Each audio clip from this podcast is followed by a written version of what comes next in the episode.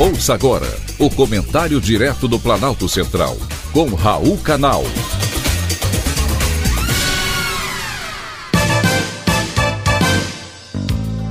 Queridos ouvintes e atentos escutantes, assunto de hoje: Eletrobras na mira da AGU.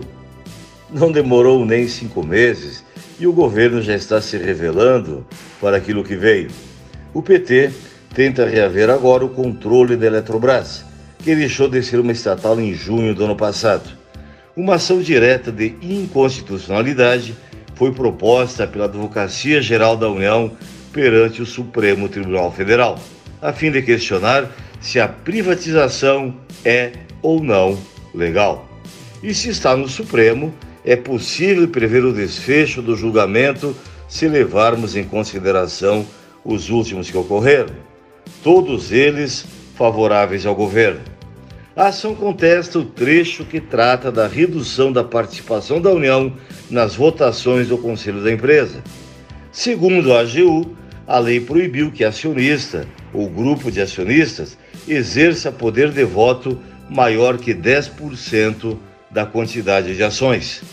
Caso a ação seja julgada procedente pelo Supremo Tribunal Federal, a União recuperaria a preponderância nas deliberações da Assembleia Geral, o que contraria as premissas legais e econômicas que embasaram as decisões de investimento do mercado, inclusive os milhares de trabalhadores titulares de contas do FGTS. A Eletrobras já se manifestou. A companhia acredita que o processo de privatização foi conduzido de acordo com a lei e de acordo com a Constituição, e informa que avaliará as medidas que eventualmente devam ser adotadas pela companhia.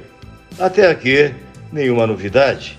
O PT é contra privatizações e vai trabalhar até o último dia para rever todas aquelas que foram realizadas. Porque o trabalho da esquerda é garantir um Estado grande e ineficiente para quem produz e paga impostos.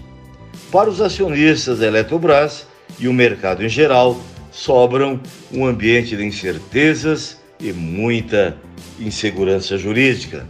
Como diria Pedro Malan, no Brasil, até o passado é incerto. Foi um privilégio, mais uma vez, ter conversado com você.